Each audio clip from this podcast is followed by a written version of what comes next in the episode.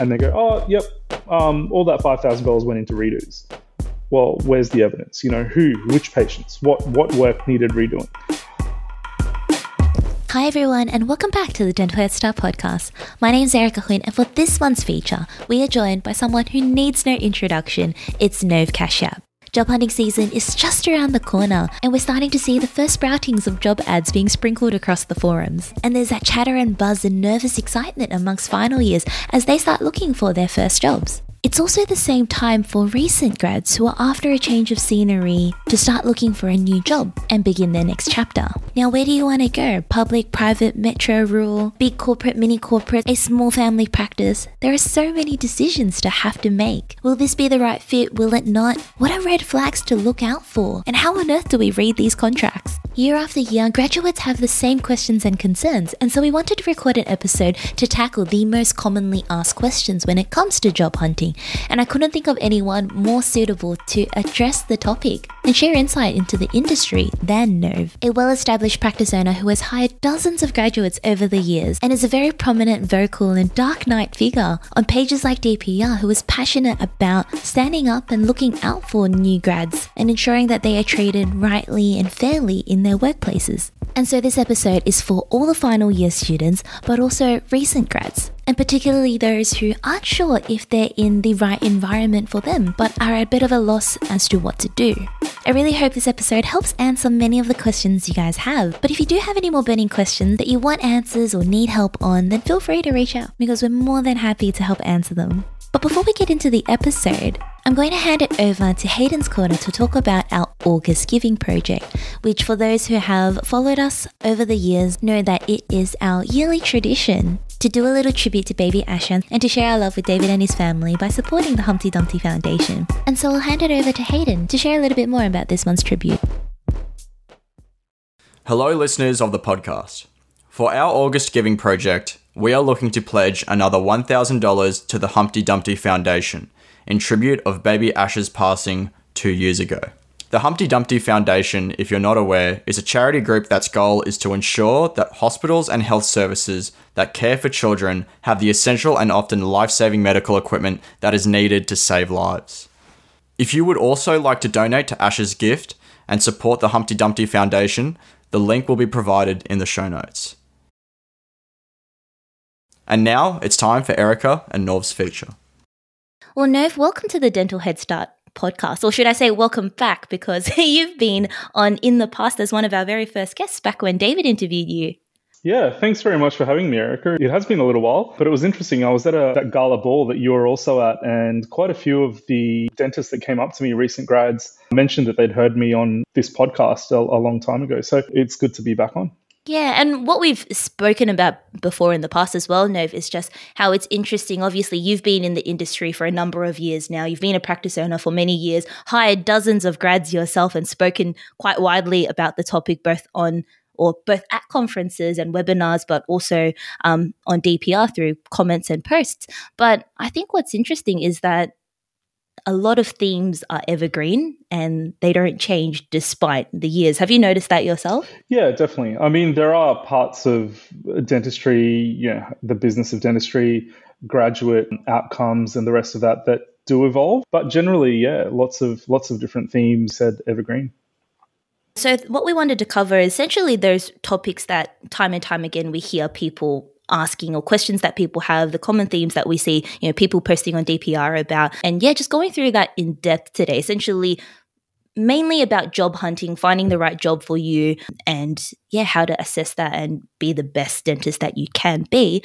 What I wanted to ask you first, Nav, is you mentioned before that, yeah, some things, one of the things that has changed is just graduate outcomes and what it's like for new grads. And would you agree that times have changed for new grads in the sense of what it's like for them in terms of their growth, in terms of job hunting and mentorship, say in the last five to ten years compared to when you were a grad yourself? Yeah, look, definitely. I think speaking to owners that have been owners for quite a while, I think there's definitely been a shift in perhaps the quality of teaching at university, or the, or the exposure to procedures especially more complex procedures. And while, you know, uh, I think grads previously compared more favorably than more recent grads, what I am seeing is if you look at the average grad one or two years out versus the average grad one or two years out, you know, ten years ago um, or, or fifteen years ago, you know, when back when I graduated, or we came out with a bit more procedural experience back then. But certainly after one or two years, I think the average grad now is is a lot more savvy, I guess, with some of the more complex procedures. You know, it was unheard of for a grad back in fifteen years ago to, to be doing implants or full mouth rehab in their second year. That's not beyond many grads these days. So I think it's a it's a wider shift in the industry towards the more complex procedures. But I think social media has played the biggest role in uh, evolving dentists and their clinical ability post-graduation. And I think, you know, what that literally comes down to is the fact that back when social media wasn't a huge influence on dentistry, people weren't seeing what other dentists were doing. So they weren't challenging themselves. They weren't, you know, seeing someone that they went to uni with do an amazing smile makeover or full mouth rehab one or two years out of uni and, you know, not realizing that they're capable of it. But now with the open sharing that social media allows, uh, you know, you see a lot of that. And I think it has just raised the general level of dentistry, especially with the more complex cases. It's interesting, right? People always say it's a double-edged sword where social media, and we talk about it time and time again on the podcast as well, is it's one of the biggest factors that has led to people growing so much. And social media in terms of people sharing their work, but also people teaching and sharing cases and discussing, you know, learning points on them, but also webinars and podcasts and all this like newfound C P D access that people that new grads have has just really helped um, them grow. But on the flip side, it also ends up being a source of a lot of comparison and can lead to a lot of insecurity and, yeah, detrimental mindsets as well, which I think is something we'll talk about towards the later half of this episode, just how to combat that and whatnot. But I wanted to get your thoughts on why do you think people have mentioned that nowadays practice owners favour hiring new grads. Would you agree? And why do you think that's the case? Look, I don't agree that they favour hiring new grads, but I think they're definitely far more open to it as, as a group than they were previously. But I think that's more a function of just the availability of experienced dentists and the number of grads that are coming out and the demand, the underlying demand in dentistry over the last three years. I mean, obviously, with the economy going the way it is, we are seeing a bit of a lull. You know, some practices are seeing a bit of a lull, but the fact that people are hiring new grads is not because they're they're preferring it. It's just because it's a function of supply and demand, um, like almost anything in life. Um, you know, uh, just the demand for our services has increased. The supply of Um, experienced dentists is just not there to cope with the demand. And so we're just seeing uh, dentists more open to hiring new grads. You know, the funny thing is, you know, we, we developed a grad program, obviously a very long time ago. I'm not going to talk about that, but I've been pretty public with that. But we developed it at a time where we knew that um, experienced dentists wouldn't always be as easy to hire as they were back then. And a lot of owners who had never really hired grads or hired one grad and things hadn't gone well made uh, formed an opinion uh, that has just withstood time for them until they reached a time where they had no choice but to hire grads. You know, their practices were busy, uh, but there weren't any applicants that were experienced. So, um, you know, they, they were kind of forced into it. And I think, honestly, I think that's been the largest thing. They've exposed themselves to grad. They've seen how you need to mentor someone, um, the support you need to provide them. Um, grads are more aware of what they want mentoring-wise than they ever have been before. And so I think that's just led to some really great outcomes for owners, and they've just decided to, to you know, go for more grads, I guess.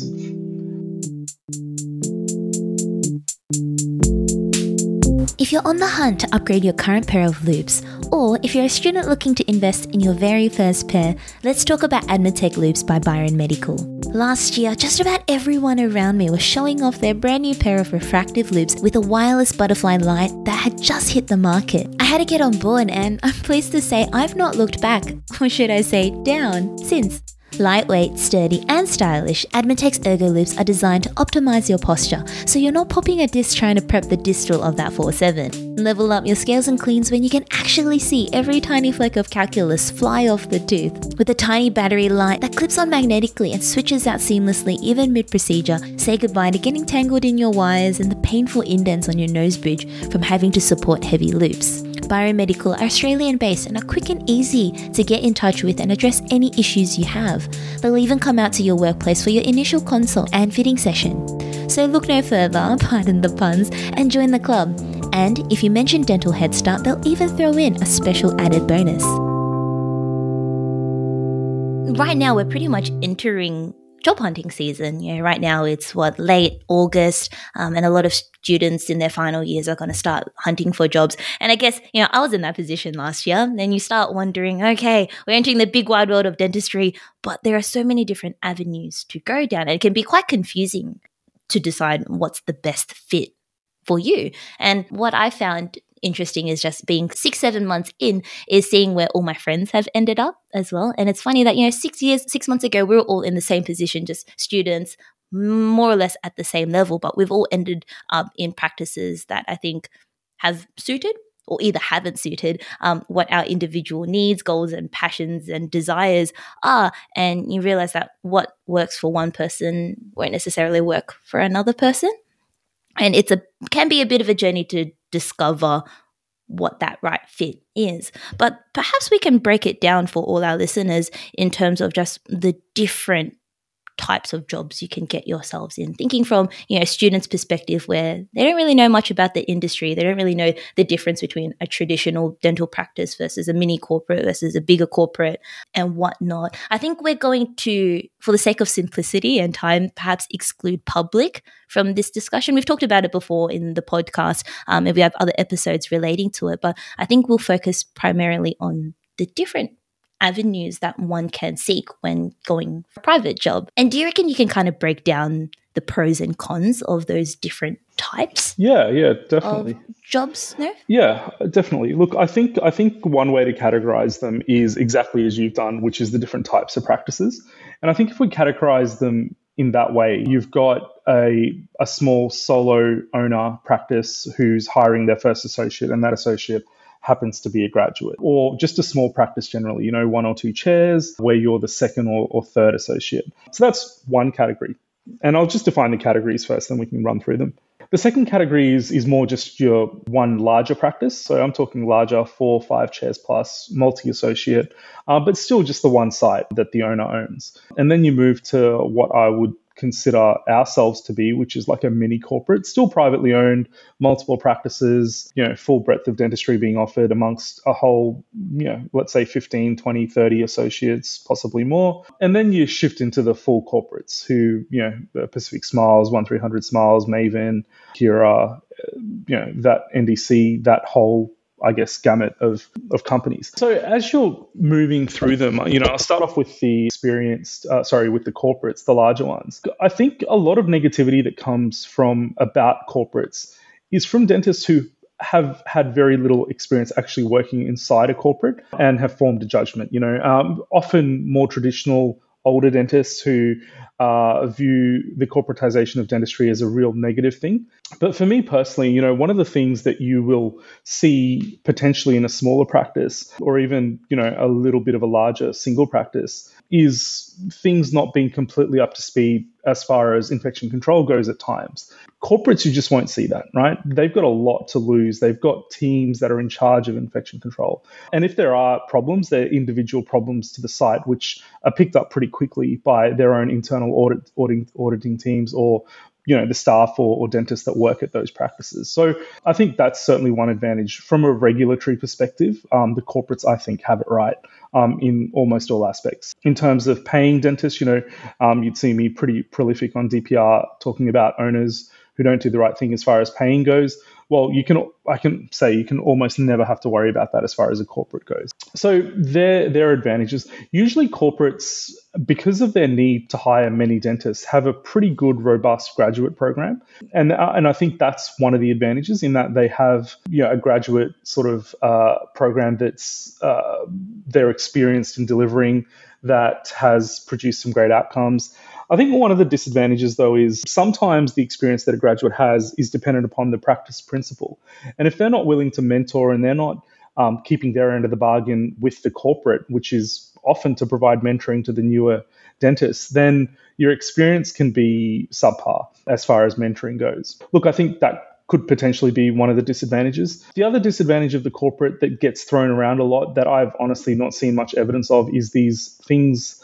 Um, you know, people talk about K P Is and and how corporates make you work fast. They make you, you know, I've honestly not heard of that or seen of that in any corporate operating in Australia at the moment. I've seen it a lot in dentist-owned practices. Um, I've seen it a lot in, um, you know, many corporates, but I, I you don't often encounter that in corporates. So, look, I think that's one of the advantages, especially for a new recent grad that that you know has the ability to. Uh, well, they, they get the ability to just ease into the profession and not have to work to really strong K P Is and stuff.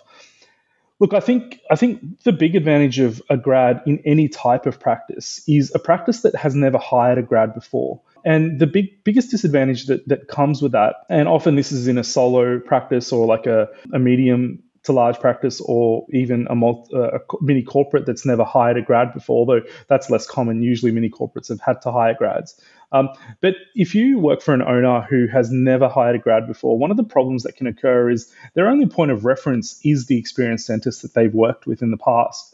And so they can kind of compare you to someone five, seven, ten years out or whatever they've become used to working with, or even themselves, you know, if they've been isolated and never really had many associates. And, and that can be an unfair benchmark for a graduate to live up to. So, look, I think that's certainly one of the disadvantages of, of a dentist-owned practice, and that could be at any size, really. I think one of the other disadvantages I already touched on is infection control type breaches, you know, the inability to get paid.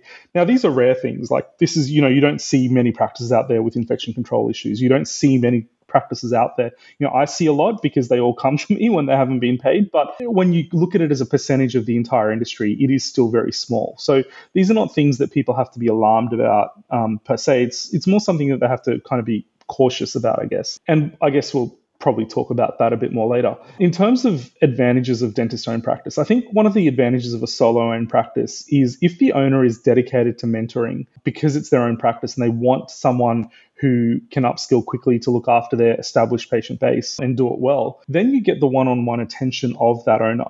I think the disadvantage of that, though, is that, you know, your habits and your the way, you, the type of dentist you become, the dentistry you do are kind of limited by the scope and ability of that owner. And so, you know, I think if you're looking to work for a practice that that has a solo owner and they're going to be the main mentor, then you've got to really make sure that their clinical philosophy matches yours and the clinical aims you have for yourself in the short, medium term are able to be fulfilled by that person. Like that, you know, if you want to do wisdom teeth surgery and they refer out all wisdom teeth, well, it's probably not the best practice for you to work at, just as an example. I think that's one of the things. And the other thing with solo-owned practices that can be a disadvantage is uh, often those owners are quite experienced. They've they've done their you know hard yards in dentistry and they're in a different mode. Um, what I mean by that is often they'll take regular and long holidays, and that will mean that you'll be by yourself quite often, right? If you obviously continue to work.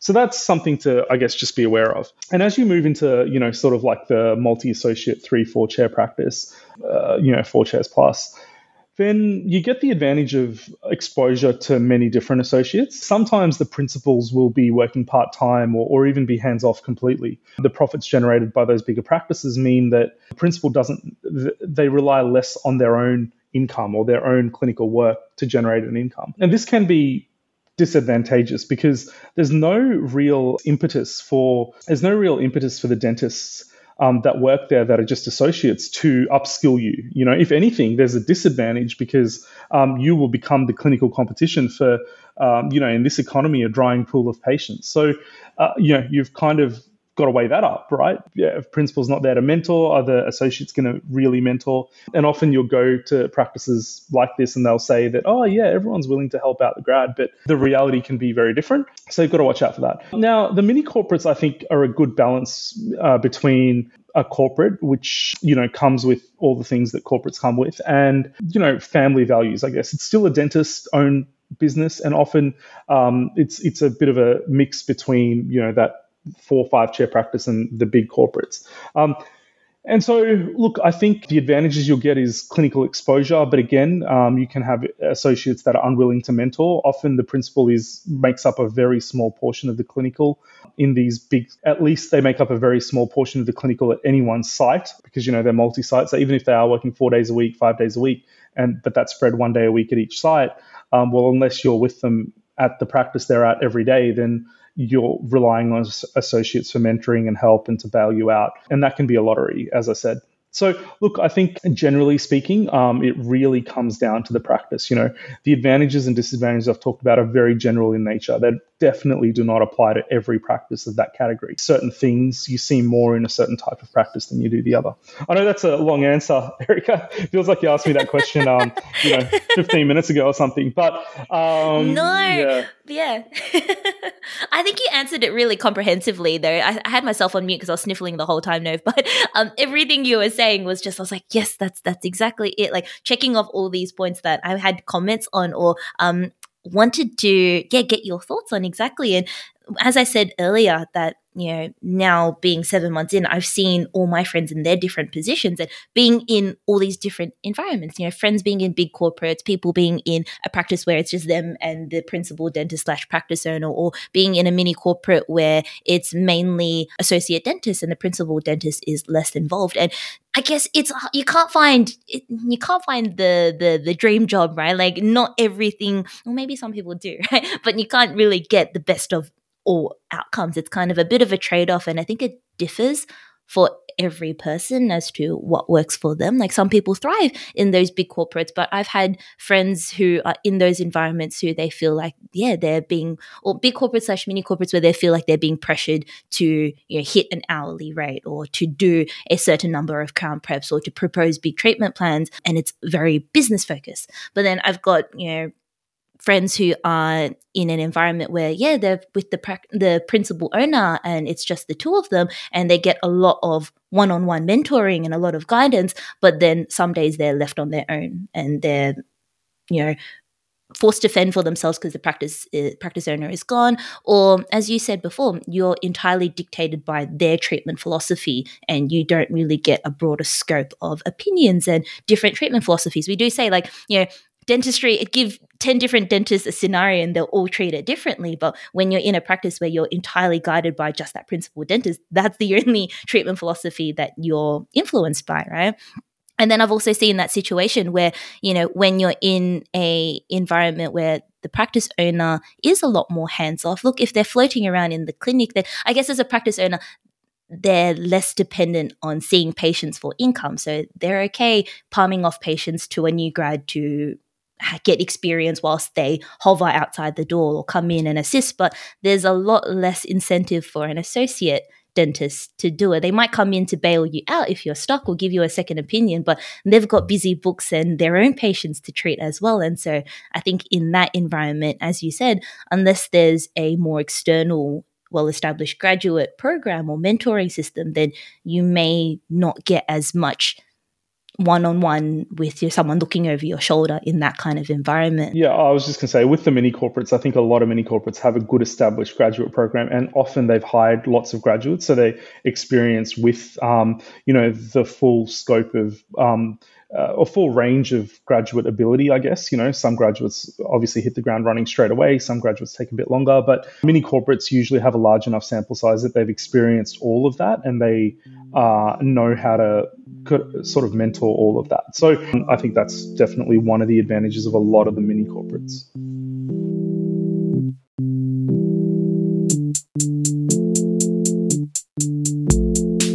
As dentists and dental students, we all have difficult days. You may experience workplace or training demands that have a direct impact on your physical, emotional, and psychological health and well-being. This is exactly what dental practitioner support is for. It's a completely confidential and independently run service that's funded by the Dental Board of Australia in an effort to support practitioners and dental students right across the country. Sometimes people call just at the end of a long day to debrief, but sometimes they call because there's more challenging things going on. Dental practitioner support is there for you in these times to give proactive advice, help you improve your health and well-being before there are major concerns. We all need a helping hand sometimes, and it's okay to ask for help. So if you find you need it, call one eight hundred, three seven seven, seven hundred or visit the website d p support dot org dot a u. They have loads of great information to get you started. What about working at multiple practices? Whether that be within the same corporation or whether that be at with different clinics, with different practice owners. You know, I think some new grads find it difficult to find full-time work straight off the bat, and they might be doing part-time at multiple places, or some of them prefer to do part-time in a few different areas. Um, what do you reckon of that? Look, I think it's I think it's a great thing. Like, you know, I don't see it um, as a negative. I, I know all the grads we hire work at multiple practices. I don't think any of them work at just one practice. They work at two, potentially three of our practices. I think, you know, if they were separate dentists, I think the same thing. You know, as long as they're far enough apart that neither of the owners sees it as a conflict of interest, then I think it's great. And I think the advantages are that you get exposure to different dentists and different mentoring, um, not just the same dentist and the same mentoring. You also potentially get exposure to different types of patients, depending on the socioeconomic area that the practices are in. Often, you know, if you're working full-time versus if you've got two part-time jobs, the part-time jobs will often, and this is, is not always the case, will often be busier. Um, because, you know, if they've only opened you for two days a week, it's it's often easier to fill those two days a week than it is, you know, a full five-day schedule, especially if they're opening that book um, and you're not replacing an outgoing dentist, which, which often if they hire a graduate, um, they're looking to grow their book. Um, so I think there's some advantages. But, but look, I think the biggest advantage is that you have the ability to kind of almost have a reserve. If you've got a bad experience at one, you can put that into perspective, uh, especially when you've got something to compare it to. One thing that I would warn graduates again against is, is listening too much to their friends, especially if their friends are overly complimentary of their own job, because I, f- I found this a lot, that graduates talk very favorably. You know, they almost don't even want to lose face in front of their friends. They want to say that, you know, um, I've, especially if you're not super close friends, that that I'm having a great time, you know, my job's the best. And so, you know, I think that you've just got to be careful of that and, and take things with a grain of salt. You know, we talk about people always posting the best side of themselves on social media. It's the same thing when people talk about jobs, you know. So I think that's something to to sort of just be a bit wary of. But yeah, look, I think there's lots of advantages of having multiple um, positions. And, and one of them is that you can really compare two or three places and, and get an exposure. By getting that broad exposure, you, you can find out what's going to be best for you long-term, what style of dentistry you want to do, what type of practice you want to be in. And you don't always get that just being at the one practice. Yeah, some com- a comment that I saw someone make a post about the other day, and it was something I hadn't considered previously, but then I guess I am in kind of that situation because I work at three different practices and two of them I'm only at once a day. I'm sorry, once a day, once a week. once oh, a you'd hope week. You're only at a practice once a day. um, once a week, but someone made a comment where they said um, a disadvantage of that is that, you know, if you have a patient that's come in for treatment and then they have a problem, they're not able to see you until the following week. Or if you're fully booked out, they're not going to be able to see you for another two, three weeks. And then they may end up in another dentist's book or, um, yeah, and then you may lose them to that, or you're not able to follow up on your own, um, not necessarily mistakes, but just follow-ups. What do you think of that? I guess I've kind of been in that situation a little bit where I've seen a patient on a Wednesday and they've come back because they need an adjustment for a filling or a crown and they've had to go see another dentist or after an extraction. And then part of me feels guilty because I haven't been able to see the patient myself. And part of it does feel like, oh, is this a, like a stump to my own learning because I'm not reviewing them myself? And, you know, if I get the heads up from the other dentist, they'll tell me they've seen that patient. Or sometimes I only find out afterwards if I check the patient's note or they've come back again and they say, oh, I've seen the other dentist. Um, I don't know. What do you think on that kind of situation? I think long-term follow-up of patients is important because it gives you feedback on your clinical work. You know, yeah, if you see patients um, three years later, four years later, five years later, eight years later, and you've done some major treatment on them, you get to track your work. Look, I think short-term follow-up, I'll just be honest, is, is really overrated, right? There's a couple of things to consider. Um, you know, what what kinds of treatments do you do where there's a short-term follow-up needed?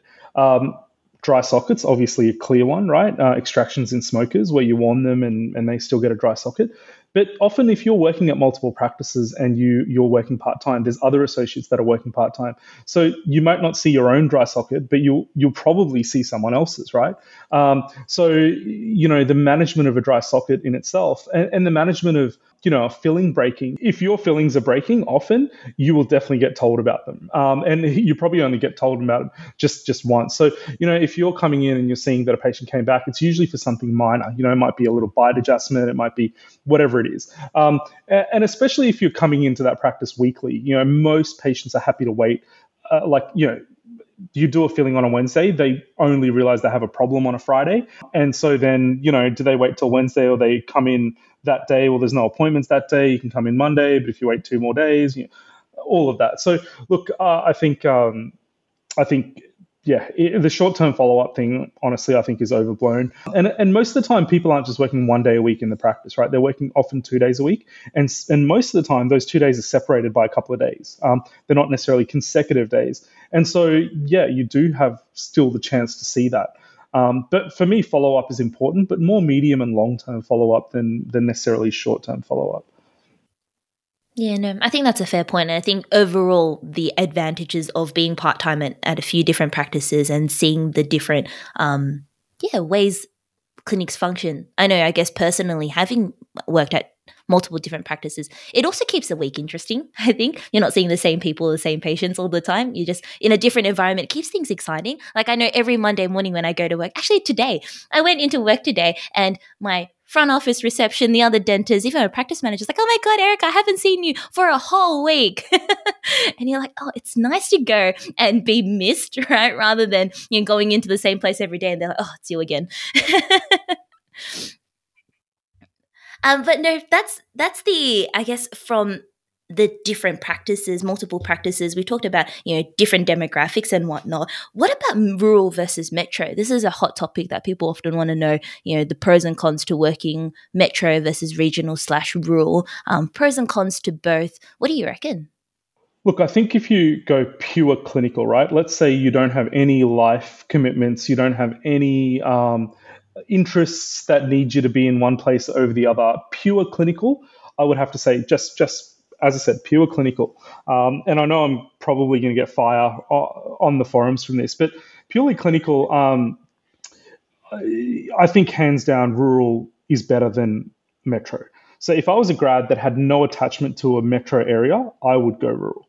Um, but if I had an attachment, let's say, for example, family, friends, Um, nightlife, good restaurants, you know, the ability to um, be close to an airport so you can go overseas, all of those life commitments, then that that balances things, right? But I think what you're exposed to in rural um, communities uh, is just a much wider range of dentistry. And the thing is, rural owners struggle to find dentists. So they're more willing to be more accommodating to the dentists they do find. You know, it's not like they can just go, oh, well, if that doesn't work, I'll just get another one. Um, so, you know, uh, it's hard to get a grad to go rural, um, or it's harder, I should say. Um, but the opportunities I think available for grads, uh, you know, uh, are immense. So from pure clinical point of view, you know, if you have absolutely no no qualms about moving anywhere in Australia, get a good large rural practice that does the full breadth of dentistry and offer them a commitment, you know, three, five years. You will come back from that um, and you may even decide to stay rural. But if not, you'll come back to that, on average, a much better dentist than you would if you went pure metro. That's that's my honest honest thoughts on it. On the balance of things, though, it's not just a pure clinical decision, and the lifestyle rurally is not amazing in a, a lot of places, you know, especially if you're someone who has become accustomed to the city life. And the more rural or the more remote you go, the more your lifestyle suffers. So, you know, there you're learning, uh, you know, earning lots, learning lots. You've got nothing to do with your money, right? Um, and so uh, that can be a big disadvantage, obviously, um, especially in the non-coastal rural towns like, Um, you know, I'm not going to name any, but like coastal towns, bigger towns, more touristy towns, is probably a little bit more to do. so, yeah, I think you have to weigh that up. And I think one of the big things you've got to look out for is accommodation. Um, I wrote a post about this, but right now accommodation is hard to get anywhere. But it's especially hard in rural areas. And that being the case, you know, you don't want to be signing a contract for a job um, in a rural area unless you're very, very uh, uh, sure that you've got some accommodation locked up. So, you know, that's something to, to sort of look out for. Yeah, it's something that I, when I was in my final year as well, initially I was thinking, yeah, definitely I'm going to consider, strongly consider going rural, because I think I was looking at purely from a clinical perspective and like, yeah, yeah I was going to yeah, say lifestyle this, doesn't matter. We're in it for the... Sorry, I was going to say the social butterfly that you are, um, I'm not sure how you would have gone, honestly, in um, well, that in was rural. that was exactly that was exactly it, right? Initially, I was thinking, okay, I'm going to hustle. I want to get all the clinical experience that I can. Um, you know, everyone says rural is when you're going to learn the most, and so I thought it would be good, but then, when I started thinking about it seriously, I realized all the people that I knew that had gone rural were either in relationships where both partners were working rurally at different practices or at the same practice, so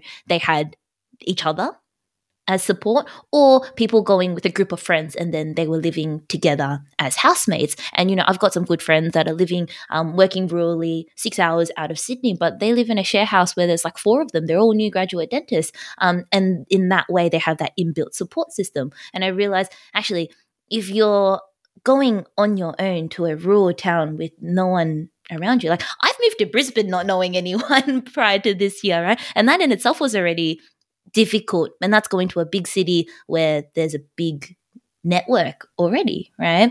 Compared to if you're going to rural and you don't know anyone and there's not that big of an environment, I think it does take a toll, and you have to start thinking the sustainability of that, and also just, you know, balancing how stressful dentistry is. Um, it can be very isolating if you don't start thinking about how it plays into your overall lifestyle.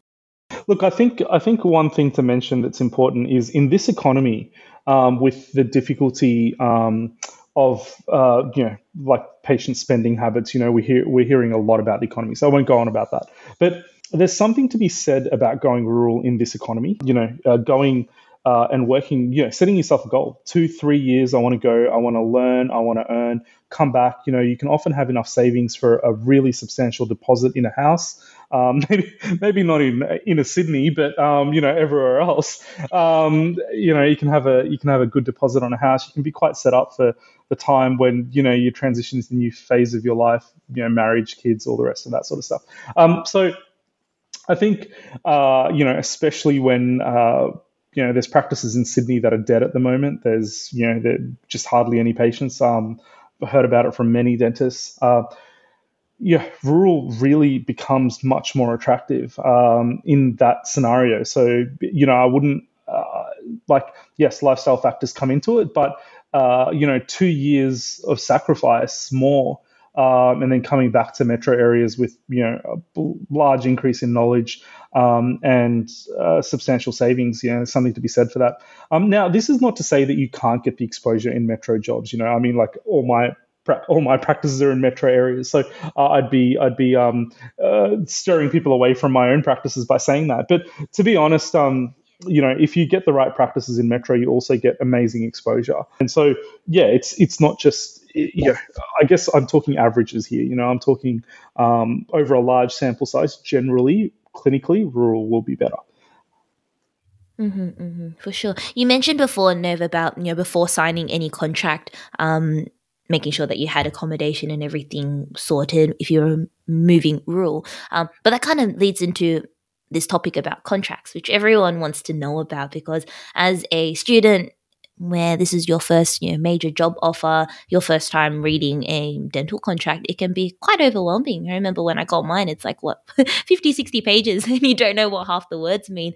Um, can we talk through, I guess, what to look for in a contract? What are, I guess, the major red flags in one, or how we break down, I guess, the main points in a contract that we should be looking out for and reading into?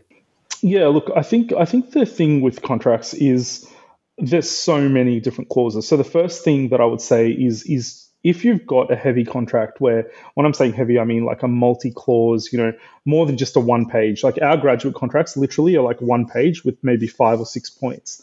Um, that's it. Like It, it's it's literally one page. Um, so uh, you know we don't we don't have uh, you know many concerns, I guess, contractually and legally where a graduate's concerned. So we just don't bother giving them a, you know people straight out of dental school, like. It's a bit of a cost to spend three thousand dollars, four thousand dollars getting advice from a lawyer about a thirty, forty-page contract. So that's something to bear in mind. Um, but when I look at the clauses, uh, you know, in, in my position as sort of pseudo helping people that run into trouble with owners and where they're not getting paid properly and the rest of that, um, there's a few common issues in contracts that, that kind of come up. One of the biggest things is retention of money after you've left and the... Um, I guess the conditions under which that money will be released or not released. Um, so I think that has to be really well clarified. You know, it's not enough not to mention the, the number of contracts where um, the owner has not got a retention clause in there. So they've got no contractual right to withhold money, but they do it anyway. So I think, you know, what I'm advising people now is to actually put in there that there is no retention of any monies after I've left, if that's the intention of the owner. Um, you know, actually put that in there. If there is a retention clause of, let's say, five thousand dollars, I think five thousand dollars is reasonable for a graduate. You know, if anything more than that, that's just ridiculous because graduates aren't doing massive treatment all the time. So five thousand dollars for a period of, you know, three to six months is is probably what I would agree to um, if I was agreeing to anything. None of our contracts have retention clauses, um, but but five thousand dollars for a period of three to six months I think is is reasonable. Um, now, under what circumstances would they release it? Well, they have to provide you proof that um, the filling or whatever happened was redone. You know, the work that you did was redone, and uh, you know the cost to the uh, practice to redo that filling.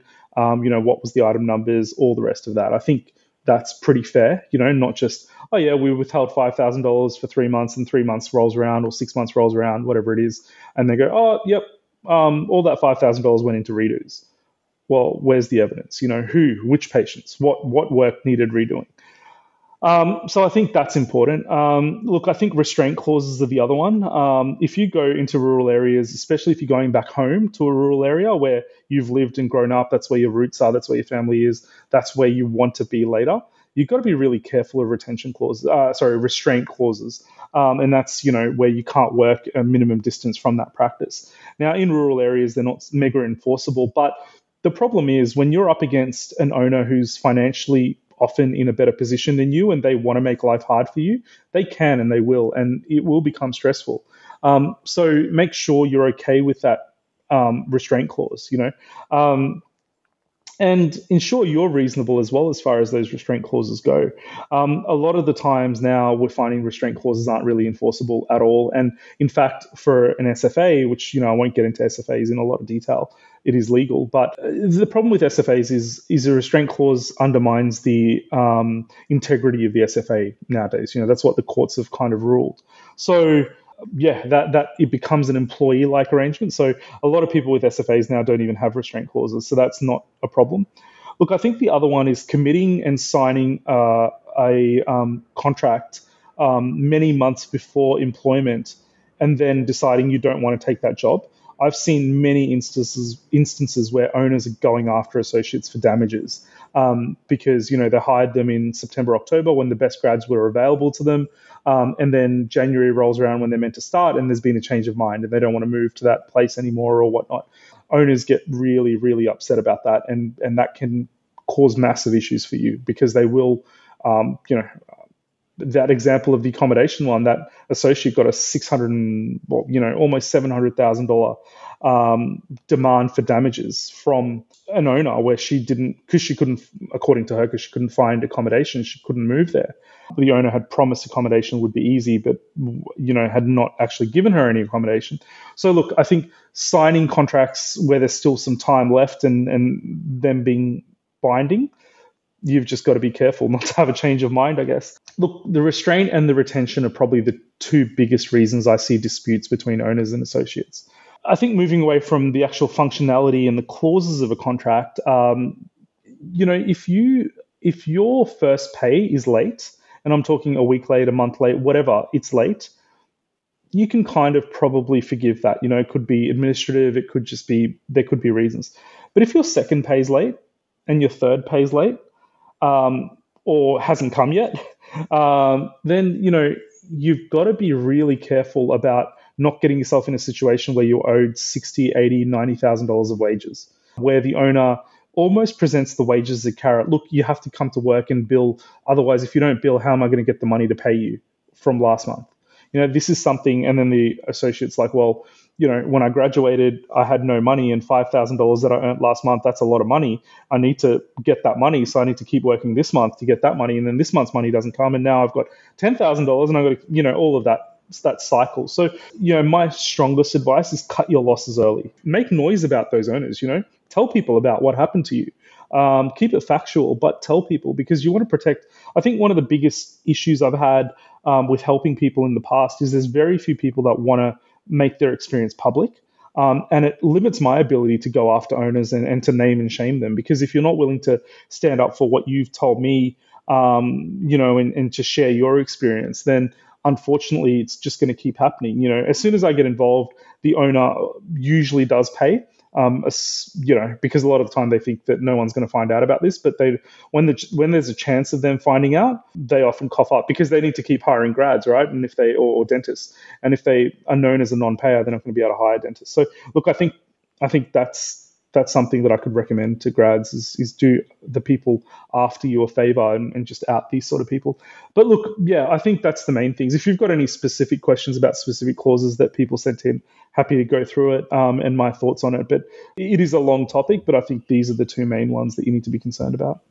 And I think those are often the main ones that we hear and that we see, you know, come up on D P R and have been major issues and points of discussion in the past. A question one of our listeners did ask was about, you know, can contracts keep you on a fixed term? And I guess this kind of opens this whole can of worms of what happens if you want to break a contract, or how do you leave a workplace and that kind of process. And that's something I want to kind of go into is, yeah, leaving a workplace if it's not suitable and how you manage that contract from that legal perspective. I would never sign a fixed term contract where you're obligated to work for three years. I would never sign that. Um, not because, like, one of the biggest reasons I wouldn't sign something like that is you can't predict what's going to happen in your life, right? You can't predict what's going to, you can't predict anything that's out of your control. You can't predict the fact that the nurses at this new practice that you start working at are, are going to treat you like shit. Like, you don't know if they are. And so you start to hate life, you start to hate the profession, and you can't quit because you're fixed for three years. Like, I would never, ever sign a fixed term contract, you know? I, I think certainly reasonable notice, any, like a month is enough, especially for a grad, or even two weeks. Um, yeah, I, look, I, I wouldn't be signing contracts where it's fixed term, because there's so much that you can't control that could affect your experience and your need to leave. So don't trap yourself into that. And so if it's not fixed term, then so long as you're honouring the, you know, notice period, then are you free to just leave, walk away? Is there anything else that might bind you? Well, I mean, they will tell you about the notice period. The only other thing that would bind you potentially could be unfinished treatment, especially something like ortho, starting ortho cases, which, you know, as a grad, you may or may not, but um, unlikely to do many. So that's probably not a massive concern, but um, you can't just abandon the patient. You know, you have to finish a course of treatment. Yeah. And what about retainers? This is something that's kind of come up a little bit in discussion as well, about retainers and then even owners not willing to pay the retainer. Can we talk a little bit about what they are and how they work and function? And I don't know how important a retainer is for a grad, right? Um, and if if jobs are offering you retainers, there's one of two reasons they're offering you a retainer. It's usually to an experienced dentist, or, well, you know, one reason is to an experienced dentist, where experienced dentists bill a certain amount, right? They they expect to bill a certain amount, and they want the guarantee before they leave their job or, or join your job that they're going to earn a certain amount. So they'll often request a retainer, and jobs will provide a, a retainer to that dentist because they're confident the dentist will earn more than what is in the retainer. So that's one reason for a retainer. The other reason for a retainer is that the job knows that, look, it's not super busy and we don't want to lose the dentist, so we'll give them a minimum amount even on days where there's not enough patients for them. And it's often those jobs that rescind on the retainer. You know, um, they they promise you this to lure you there, and, you know, they blame the fact that you didn't reach the retainer on you. Like, you know, oh, you know, you're not converting enough treatment, so patients aren't booking back. That's why your books are dead, and so we're not going to pay you a retainer. As soon as your retainer doesn't get paid, it's just honestly time to leave, because the type of owner that has that character is not going to improve, and and potentially you'll run into more problems, you know. So just take a zero tolerance policy to it. Like, you know, if they promise you a retainer and you don't get paid your retainer, go. Um, simple as that. We've kind of made this bit of like almost a blanket statement rule is if you're not getting paid on time, if they're not paying you your retainer, then those are pretty major red flags to just, you know, cut your losses early and start looking elsewhere.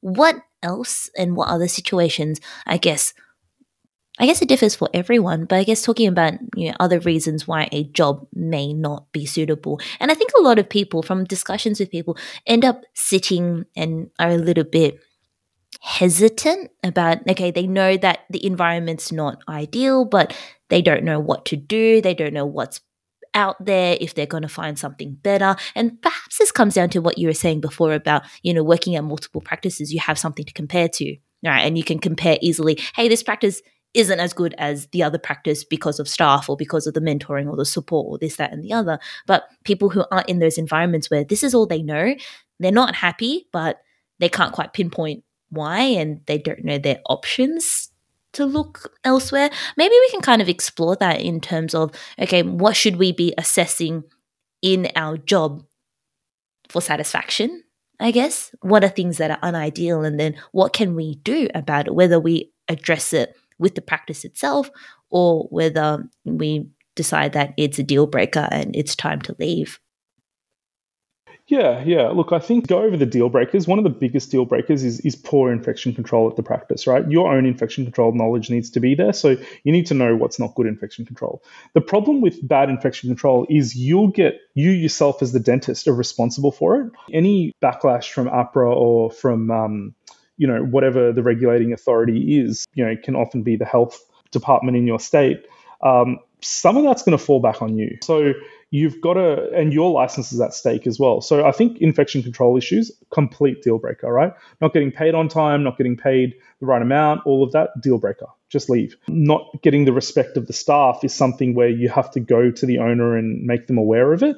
Um, and if that doesn't improve, then, uh, or the owner's not willing to back you and uh, is backing their staff, then that's another red flag. Leave, right? I think there's a lot of things that, though, are in a grey area. And what I mean by that is that often, um, you know, I've had I've had graduates that work for me um, and dentists that work for me um, that two, three years out are earning a shitload, right? Like they they are billing well. They're doing a great variety of procedures. Um, sorry about the language. I saw you smile. Um, but look, um, we'll just have you bleeped pretty, out. No, it's all good. Yeah, look, I'm pretty candid with my language at times, especially if it's something I'm passionate about. Um, yeah.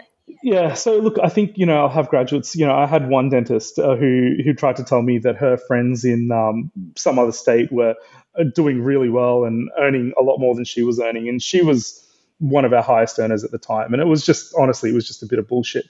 Um, and so for me, it was like, you know, either your friends are lying to you or you're lying to me. Like, that's one of the things that's happening if if you think that this is what's going on. What I mean by that is is often people will overplay their jobs and and Uh, you know, they don't want to lose face in front of their friends. So if that is the basis for you forming your opinion on your own job, like, you know, you might have been happy and everything seems good, or, or you weren't unhappy, but then you hear about something that's happening at another practice that seems too good to be true. Well, honestly, often, um, while it might not be too good to be true, it's often exaggerated. So if you leave this job hoping for that, well, you could end up in a job that you actually do hate. So, you know, I think you have to be, there's certain deal breakers and, and we've gone through them, but there's certain things where you could run into the trap of thinking the grass is greener when it's not. But I think the best methodology, you know, to, to go into to to set yourself or to be aware of, you know, when it might be time to move on or not, you know, excluding the deal breakers, because we've already said there that's off the table, you just leave.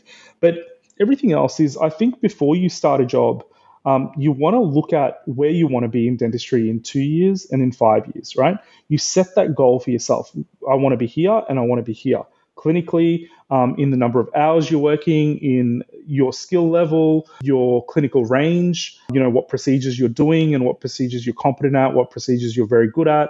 All of these goals that you have for yourself, you know, how you want your work-life balance to be, all of that.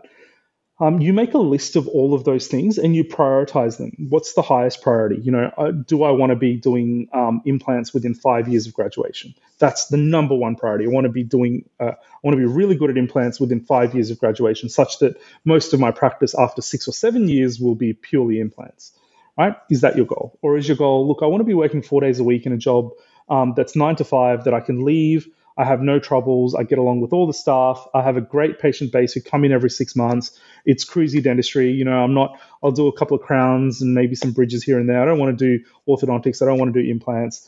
But that's, you know, it's a lifestyle job for me. And, uh, or, or is it something else, right? Um, wh- what, and rank it all, like rank on, and you've got, you'll have your non-negotiables. This is what I want. And I think you need to be really um, just the same as, as a red flag. If your non-negotiables, even though there's nothing wrong with the practice itself, but if it's not fitting into your non-negotiable, then you have to leave, right? So I think people just don't do that exercise enough. It's more about yourself and what you want to achieve, and going into job interviews and being not afraid to ask those questions about the practice, and ask the associates that are there Uh, existing, you know, talk to the staff, like, and is it realistic? Is it, are you on, by being in this job, are you on track for your two-year goal? Are you on track for your five-year goal, clinical, personal, otherwise? Um, and if you're not, well, it's time to leave, right? No, I totally agree. I think a valuable point that you bring up, and you mentioned it earlier as well, is just being, taking what your friends and other peers say with a bit of a grain of salt, and not fully believing, and not to say that your friends are lying, but the grass always does appear greener on the other side, and what you hear is just a snippet of their day-to-day, and you don't necessarily get the full picture. Do you want to add orthodontics to your general practice? So many patients today are looking for aesthetic outcomes and, and changes, things that we can do with things like aligners and fixed braces that can put the teeth where they need to be, so we can be more minimal in what we do to those teeth. I know it's something I wanted to learn, and personally, I've gone down the path with OrthoEd doing the mini-masters. I'm also getting treatment myself. I'm in aligners right now. If you're ready to go all in with orthodontics, you can go and do the mini-masters with OrthoEd and Doctor Jeff Hall, and at the end, you can get a postgraduate diploma. But if you're starting off with smaller steps, they even have some online education, including aligners and aligner courses that are standalone. In the COVID environment we're currently in, these courses have remained live, and we can then go and do them in person later on. I really appreciate the way they've managed that, and I'm still getting tons of value. OrthoEd gives you an understanding from the foundational level. You understand aligners as well as fixed braces, the mechanics, and all the things in between. If you're about to start your orthodontic journey, check out dentalheadstart.com slash orthoed to get ten percent off their entire range. You might even run into me at one of the courses.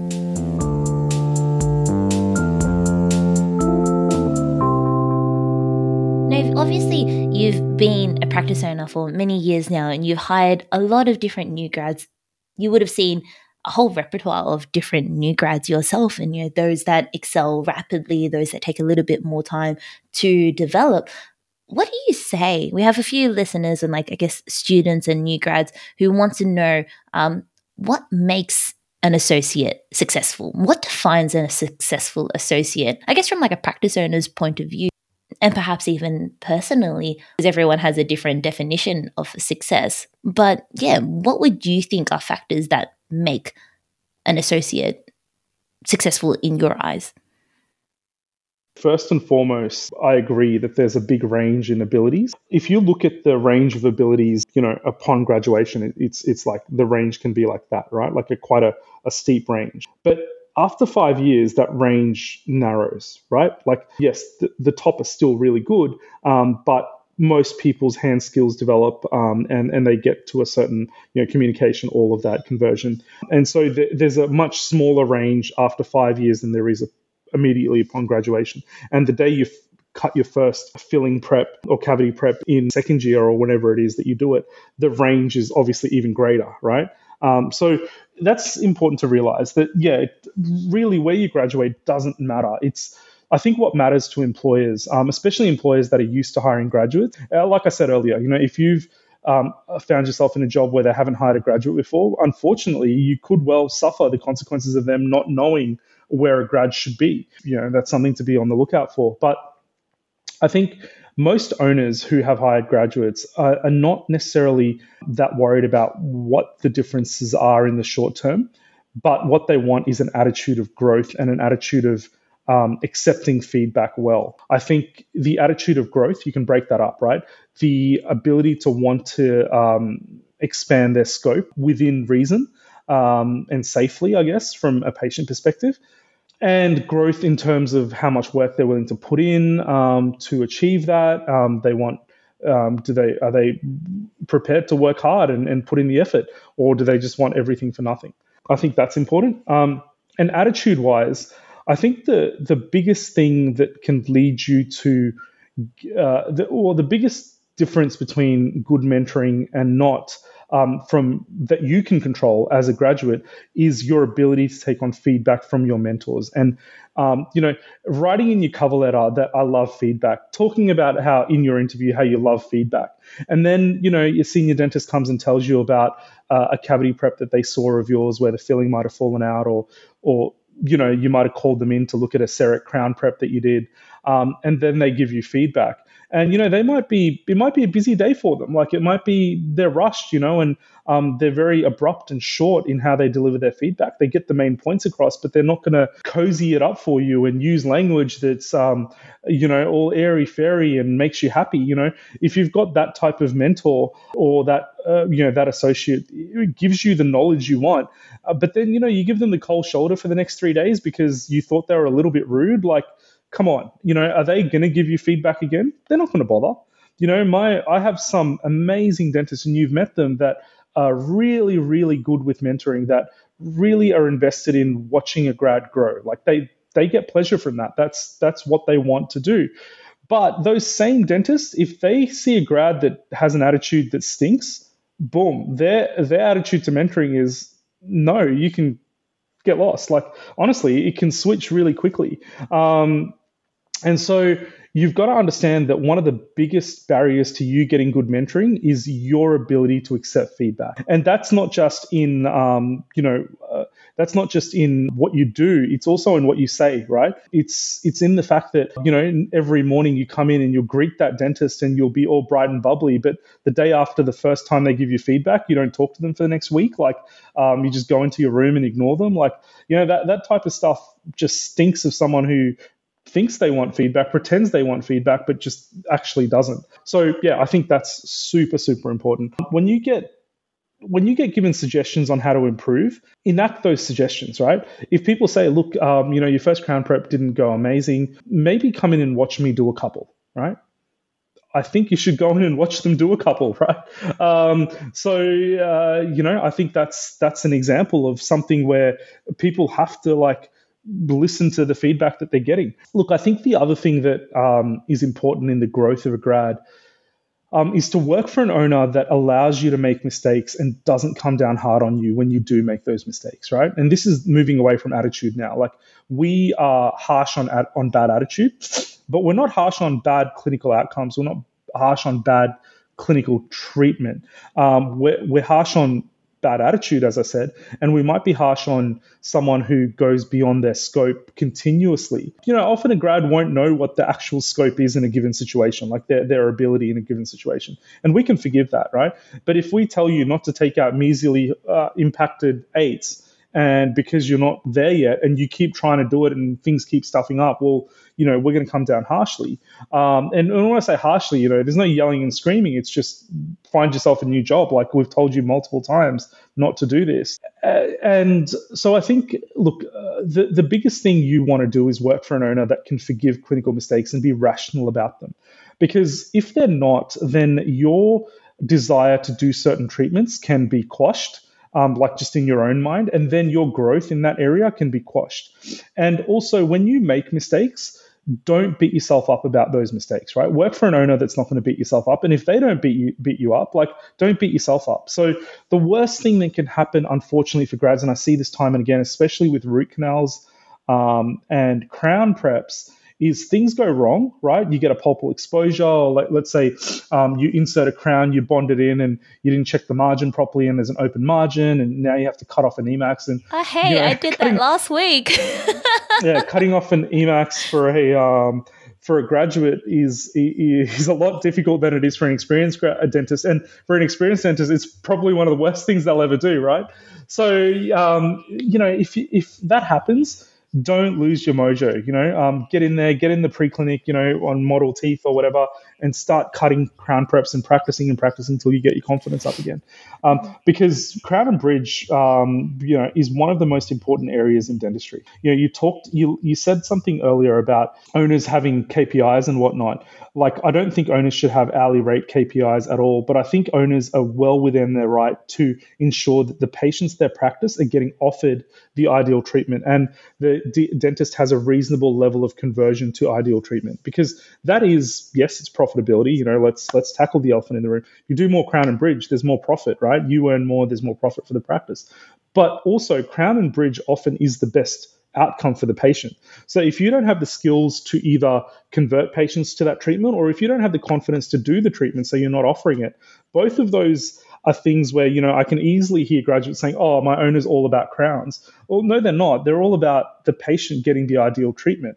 And if you've got a grad alongside you that's done thirty crowns and you've done five in the first twelve months, well, you know, when it comes time to review your pay and, and talk about, you know, where you should be, there is going to be that comparison. There is going to be, you know, is it another year of staying on a salary instead of going on to commission? Like, Uh, that conversation will have to be had. Look, I think if you are someone who has had a bad experience at a major dental area, um, and that then leads to you cutting off that area, that's one of the worst things that can happen for your development um, as a graduate. So um, keep that in mind um, in terms of, you know, what owners look for and um, and all of that. So be responsible, but at the same time, you know, you have to take some risks to extend your scope.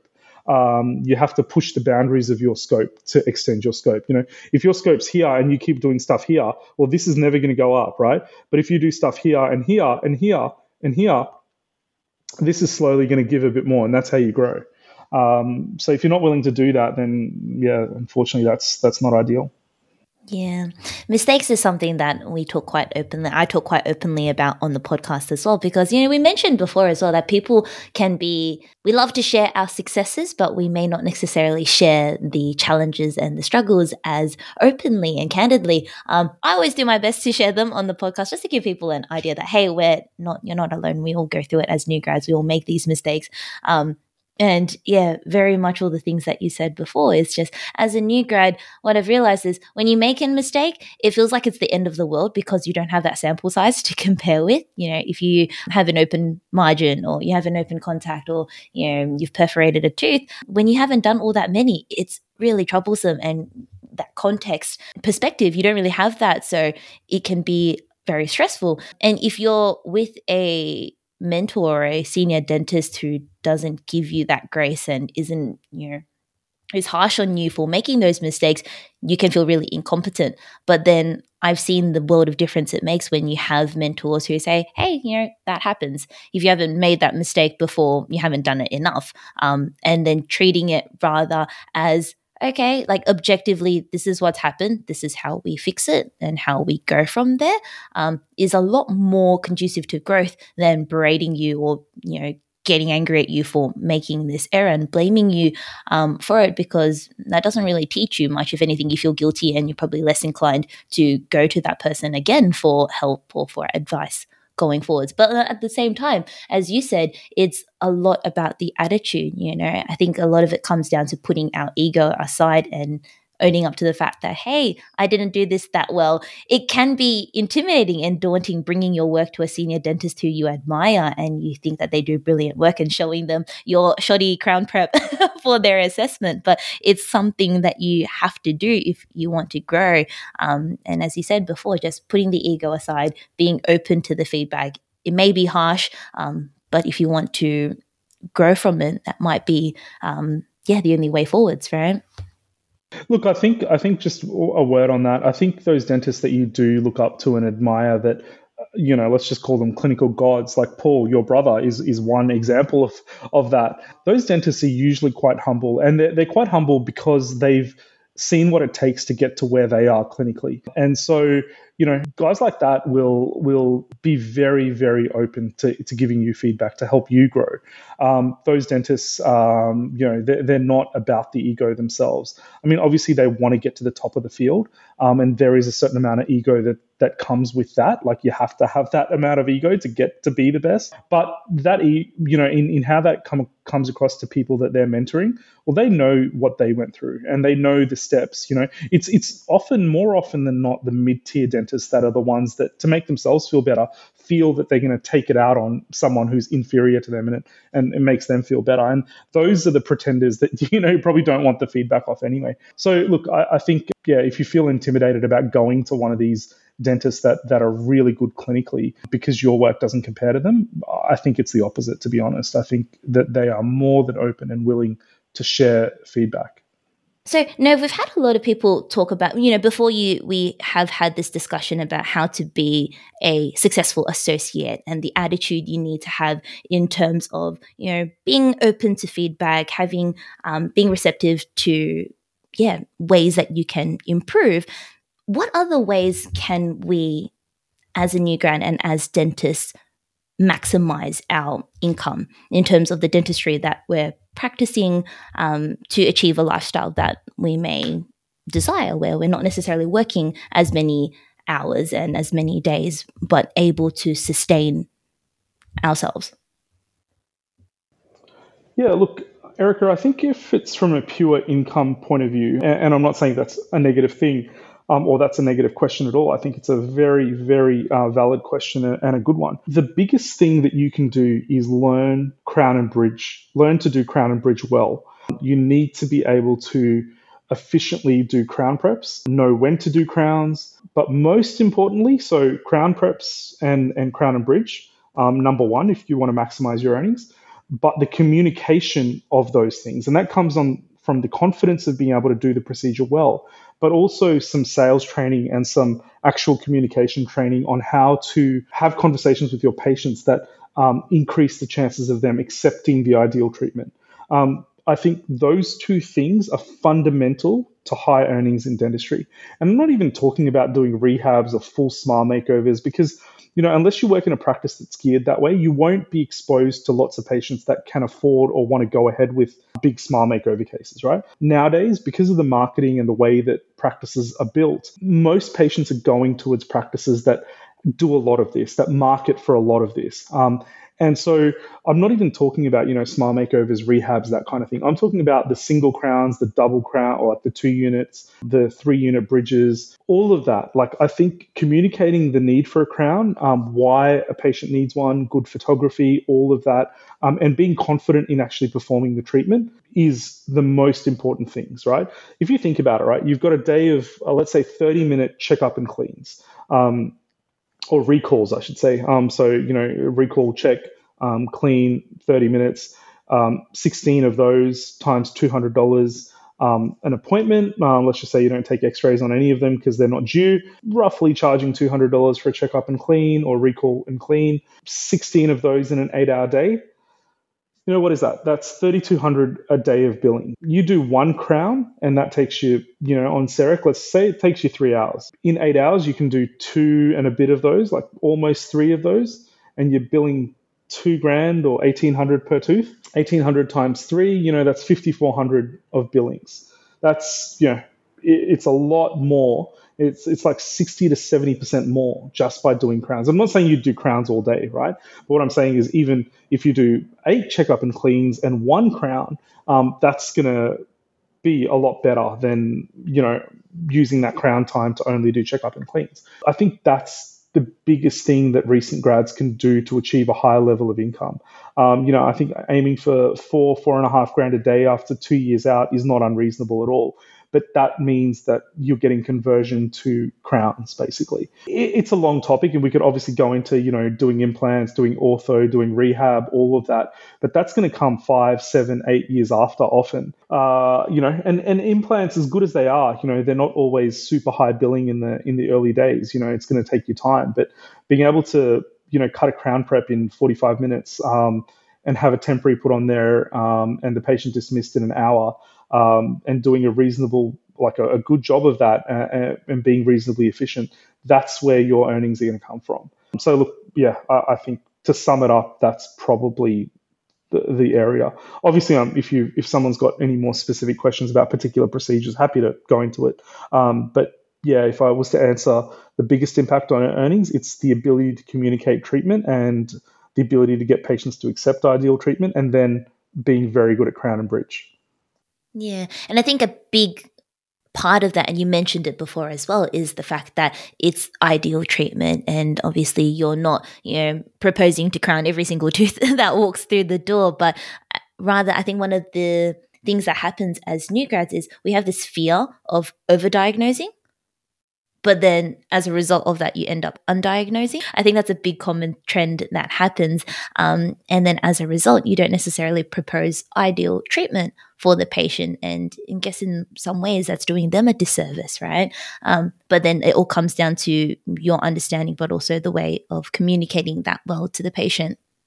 To kind of wrap up the um, podcast episode, Nav, one thing I wanted to get your thoughts on, and it's, again, something that we see time and time again, lots of posts, a lot of anonymous posts in particular on D P R coming from new grads and students, is, you know, them doubting their suitability for dentistry. Um, and because of the stress that they're experiencing or the s- expectations that they have of themselves and their clinical abilities, um, and how they respond to, you know, making mistakes and things not going well.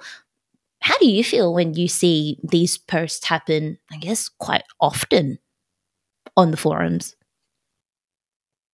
And how does it make you feel? This is a this is a complex answer. Um, this is a, a complex question, and I hope that people aim to understand my entire answer when I when I'm answering this way. Look, you know, when you've got a grad experiencing that three months out, I think what doesn't get talked about enough, like uh, you you you know, you see plenty of posts like this on D P R, and you see plenty of great answers. But what doesn't get said enough is a certain proportion of those people feeling that feeling that way at three months should not be in the profession. Like, like that literally does not get discussed, right? And, you know, you can argue that at three months' time that that's not the right time to make that decision. And that can be a fair argument. But there are a certain proportion of people where objectively, um, in two years' time, the right decision for them, looking back, would have been to quit the profession at that time. And so that doesn't get talked about enough, I think. At the three-month mark, if you're feeling like you're not doing great, I agree with most people where they're like, it's too early to tell, you've got to work hard, you've got to um, give yourself a break, you've got to um, you know, step back a little bit from the profession and perhaps even seek another job if if that's what, you know, could be the cause of the stress. But I think if you're feeling that way still at twelve months' time, still at eighteen months' time, still at three years' time, well, you know, I don't care that you've studied for five years, seven years, eight years, and you've put in all this effort, um, and you don't want to disappoint your parents. The thing is, we have a high rate of suicide in this profession, right? That that is just there. Um, and so persisting in this job just because you think you have to, um, or you think things are going to get better for you, uh, you know, I think is is the absolute worst advice that you can give someone three years after feeling this way. And I say that honestly from personal experience. You know, I got super, super lucky. I got super lucky that I um, stumbled upon a business that was really profitable and doing super well. Um, and so by doing that, I hated clinical dentistry. I could not have found myself still in clinical dentistry. The first eighteen months to two years post-graduation, um, I worked hard. You know, I worked fifty, sixty-hour weeks and I got burnt out. Um, and if it wasn't for the fact that my business was doing well, I would have had no financial out. By being successful in that way, I was able to do quite well. The, the thing is, people that don't have that, they're just an associate, they didn't buy their first business and they hate dentistry. You know, for me, objectively staying in dentistry full-time like I did, I didn't, sorry, because, you know, my business started doing well, so I could fall back, um, I could pull away clinically. Um, and, you know, uh, within ten years of graduation, I'd quit clinical dentistry altogether. And the clinical dentistry that I was doing was honestly the part that I loved, which was wisdom teeth surgery. For a lot of the, you know, the last five years of my career was basically all wisdom teeth. And so I've been there and I've done that. And I, for me, it would have been objectively the wrong thing to do, stay in the profession. And unfortunately, when these questions get asked on D P R, people just don't want to face up to that reality for that person. Like, and the I think the advice that gets given is is heavily biased one way, um, to the detriment of some dentists. So if you're a dentist who's thinking that this career is not right for you, all I'm saying is leave open the opportunity that it actually isn't right for you. Beyond that, I think everyone's offered great advice. But it's it's a career where, by its very nature, right, you're doing highly technical work. If you're a perfectionist yourself, you're also faced against patients that are not always the most pleasant people around. They hate being at the dentist. They hate paying the money it costs to come to the dentist. And sometimes you're with disgruntled staff who feel overworked and who treat you like shit, right? And all of that stuff can combine to to just cause a very unpleasant experience for you. And if it's choosing between someone being alive and, and enjoying their life versus just quitting the profession, well, I would rather they quit any day of the week. Um, you know, and, and that, that honestly is, is the truth and the way that I see it. I know that's going to be a polarizing answer, but it, it is my honest belief on this topic. I think it's important though, like you're playing almost devil's advocate from coming from a different perspective, but I think it's an important perspective to come from, to be like, hey, maybe it's not right for you. And why I wanted your opinion in particular on it, Nav, was because you don't work clinically anymore. And as you said, you didn't enjoy um, working clinically. And I think the reality is clinical dentistry isn't for everyone. Not to say necessarily that, you know, dentistry isn't right for them. Like you yourself, you're still involved in dentistry, but just not the clinical aspect of it anymore. And one of the things that we do on the podcast often is to show people all the different avenues that you can go down in dentistry that may not necessarily be clinical, whether it be practice ownership or whether it be, you know, education or, you know, going in and, you know, people start up their own companies, whatever it may be, you know, practice management softwares, um, being reps for different brands and um, companies. There's a lot of different avenues that you can explore that may not necessarily be just clinical dentistry. Um, and so I think it's a it's a fair point that you come from, just, you know, giving it a fair chance, but not beating it and continuously trying to, you know, beat the same point across if it's not doing you and you're saying you've been doing it for two, three, four years, because how sustainable is that in the long term? Do you want to be in that profession um, long run and not be happy in it, right? Do you have any final thoughts or any final comments you wanted to leave with, you know, all the new grads and students, I guess, that are listening in? Any last pieces of advice that you wanted to wrap things up with for people, I guess, as they go into this job hunting season um, and start looking for their first or then a new job potentially? Yeah, look, I think I think come January next year, um, the job market's going to be very different to what it is even today. Um, I think we're entering a phase of the economy where it's not, you know, it's not going to be easy for consumers to spend money and allocate money to, to their teeth. And so I think especially coming off some of the highs that we had um, in the last two to three years post-COVID, things are going to be a lot different. Um, and how you as a graduate position yourself in terms of applying for your job, Um, all of that, you know, and that, that's obviously a, a topic that we can discuss at length.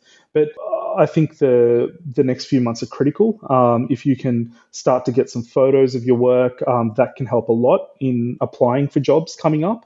Also, you know, there's a chance that what I'm talking about with respect to the economy is just shifted back three to six months, where the pain isn't felt till even just, you know, March, April, May, June next year, um, where you get into a job, things seem busy, you've got patients, but Um, then really quietens down. Just understand that that's probably the economy. It's not necessarily yourself. And, you know, this is a time where, um, yeah, as I said, dentistry is going to be very different to what it is. But what you need to do is set yourself apart as a graduate. You know, the graduating class of last year had, had it probably as easy as I've seen ever. Uh, you know, most people had jobs come October, November before they even graduated. Not most, if not all, had jobs pretty much before they graduated. But that's not the same, I think. That's not going to be the same this year. So look, position yourself in a way, you know, start applying for jobs early, start putting yourself out there, um, start visiting practices. Yeah. And, and really look to upskill yourself clinically uh, and get into a position that, that does offer you those things that you want, um, that we talked about, your non-negotiables,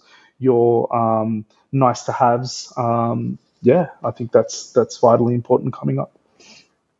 Beautiful. Well, thank you, Nav, for joining us again on the Dental Head Start podcast. It's been awesome hearing your perspective on all these um, questions that people have had and I think it will be beneficial even for times, yeah, yeah, um, months to come, years to come, by the sounds of it, since people are still listening to your episode from that many years back. I guess this is an update um, version of it.